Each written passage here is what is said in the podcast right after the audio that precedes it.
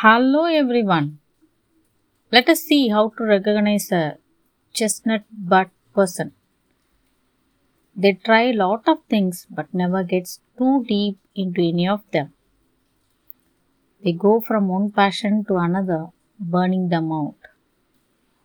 This is someone that starts reading many books but will never finish one. Has no spirit of observation. They doesn't enjoy any food, often sneaks food disorderly. Has no favorite author or singer that has been found since long time ago.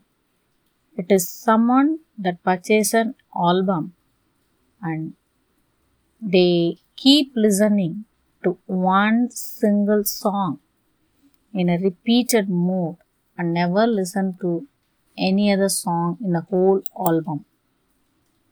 They refuse to learn. This is someone that wants such a flower to feel good. Still, they doesn't want to discuss that issue.